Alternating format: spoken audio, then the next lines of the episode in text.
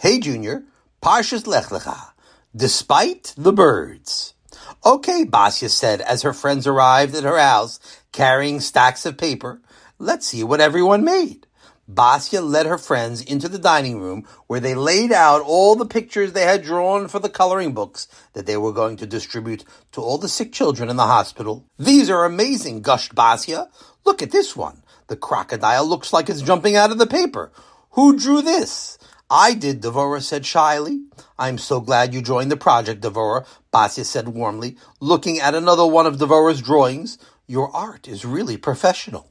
Devora blushed at the compliments. Basya, where are your drawings? asked Malky.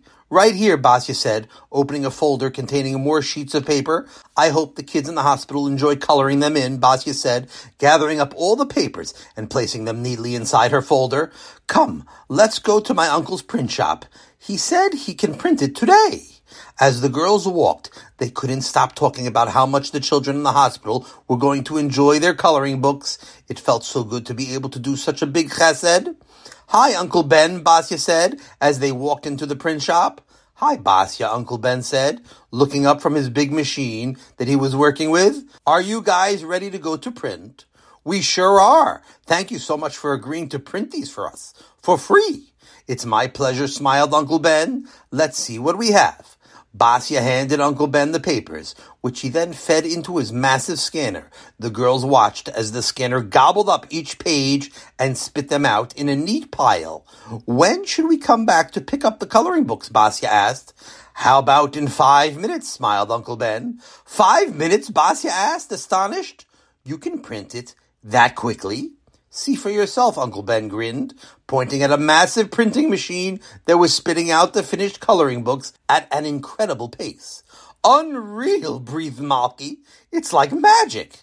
Thanks, Uncle Ben, said Basya a few minutes later as they carried the huge stacks of coloring books out of the shop. Later that day, the girls arrived at the hospital full of excitement, but when they reached the entrance, they were stopped by a group of police officers. Excuse me, what are you carrying? One of the officers asked. These are coloring books, which we made for the sick children, Basya said brightly. I'm sorry, the officer replied. We can't allow you to bring unauthorized reading material into the hospital. What? asked Basya, confused. Why not? It's a new regulation from the New York Department of Education. All reading material must be approved by the state before being distributed to children. But it's not reading material, protested Khani. These are coloring books. I see words on the cover, another officer said, and if I'm not mistaken, words are meant to be read. The other officers nodded in agreement. What? That's ridiculous, Malky said. I'm sorry, but the law is the law, the first officer said firmly. With tears in their eyes, Basya and her friends hurried to the parking lot where Tati was parking the car. Tati, it's not fair, Basya sobbed as she told him what happened. I don't understand. We are trying to do such a big mitzvah, and everything was going so well. How could Hashem let this happen?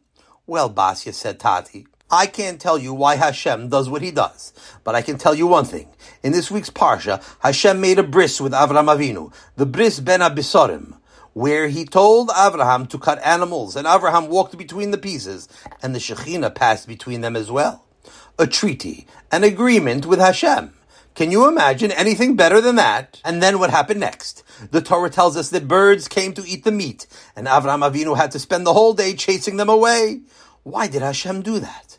And the answer is that the Torah is teaching us that just because you are doing the right thing and things are going well, you still have to watch out for the Satan, who will try to cause problems.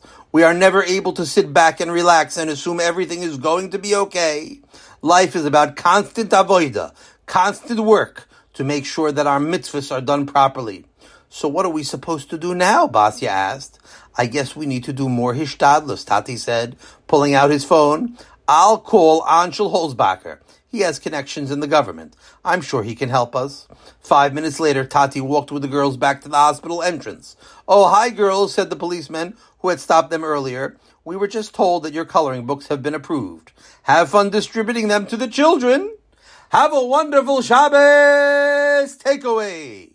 Doing mitzvahs and getting close to Hashem does not come easy. Problems will always crop up, but we learn from Avraham and push forward anyway. Let's review. What mitzvah were the girls trying to do? Next, how are the Department of Education officers similar to the birds from our Parsha?